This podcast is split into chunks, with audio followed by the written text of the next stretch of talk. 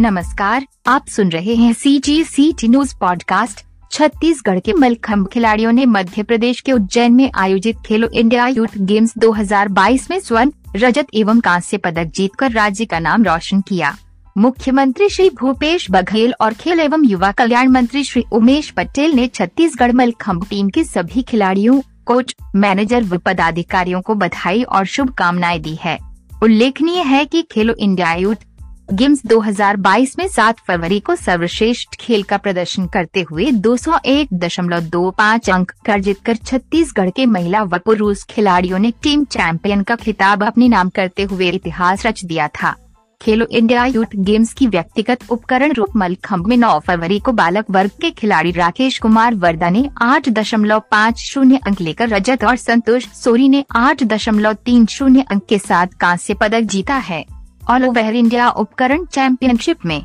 शुक्रवार 10 फरवरी को राकेश कुमार वर्दा ने आठ दशमलव आठ पाँच अंक के साथ स्वर्ण पदक तथा मोनू नेताम ने आठ दशमलव सात शून्य अंक अर्जित कर कांस्य पदक जीता है। इस प्रकार छत्तीसगढ़ के महिला व पुरुष मलखम्भ खिलाड़ियों ने बेहतर खेल प्रदर्शन करते हुए एक स्वर्ण, एक रजत और चौदह कांस्य पदक जीतकर कुल सोलह पदकों की झड़ी लगाकर छत्तीसगढ़ की झोली भर दी। पदक विजेता खिलाड़ियों के नाम इस प्रकार है बालक वर्ग में मानु ध्रुव, मोनू नेताम, श्यामलाल पुटाई, राकेश, वर्दा, संतोष सोरी और रविंद्र कुमार बालिका वर्ग में सरिता पोयाम, दुर्गेश्वरी कुमेठी, संताय पुटाई, जयंती कचलाम, हिमाशी उसेंडी और शिक्षा दिनकर शामिल हैं।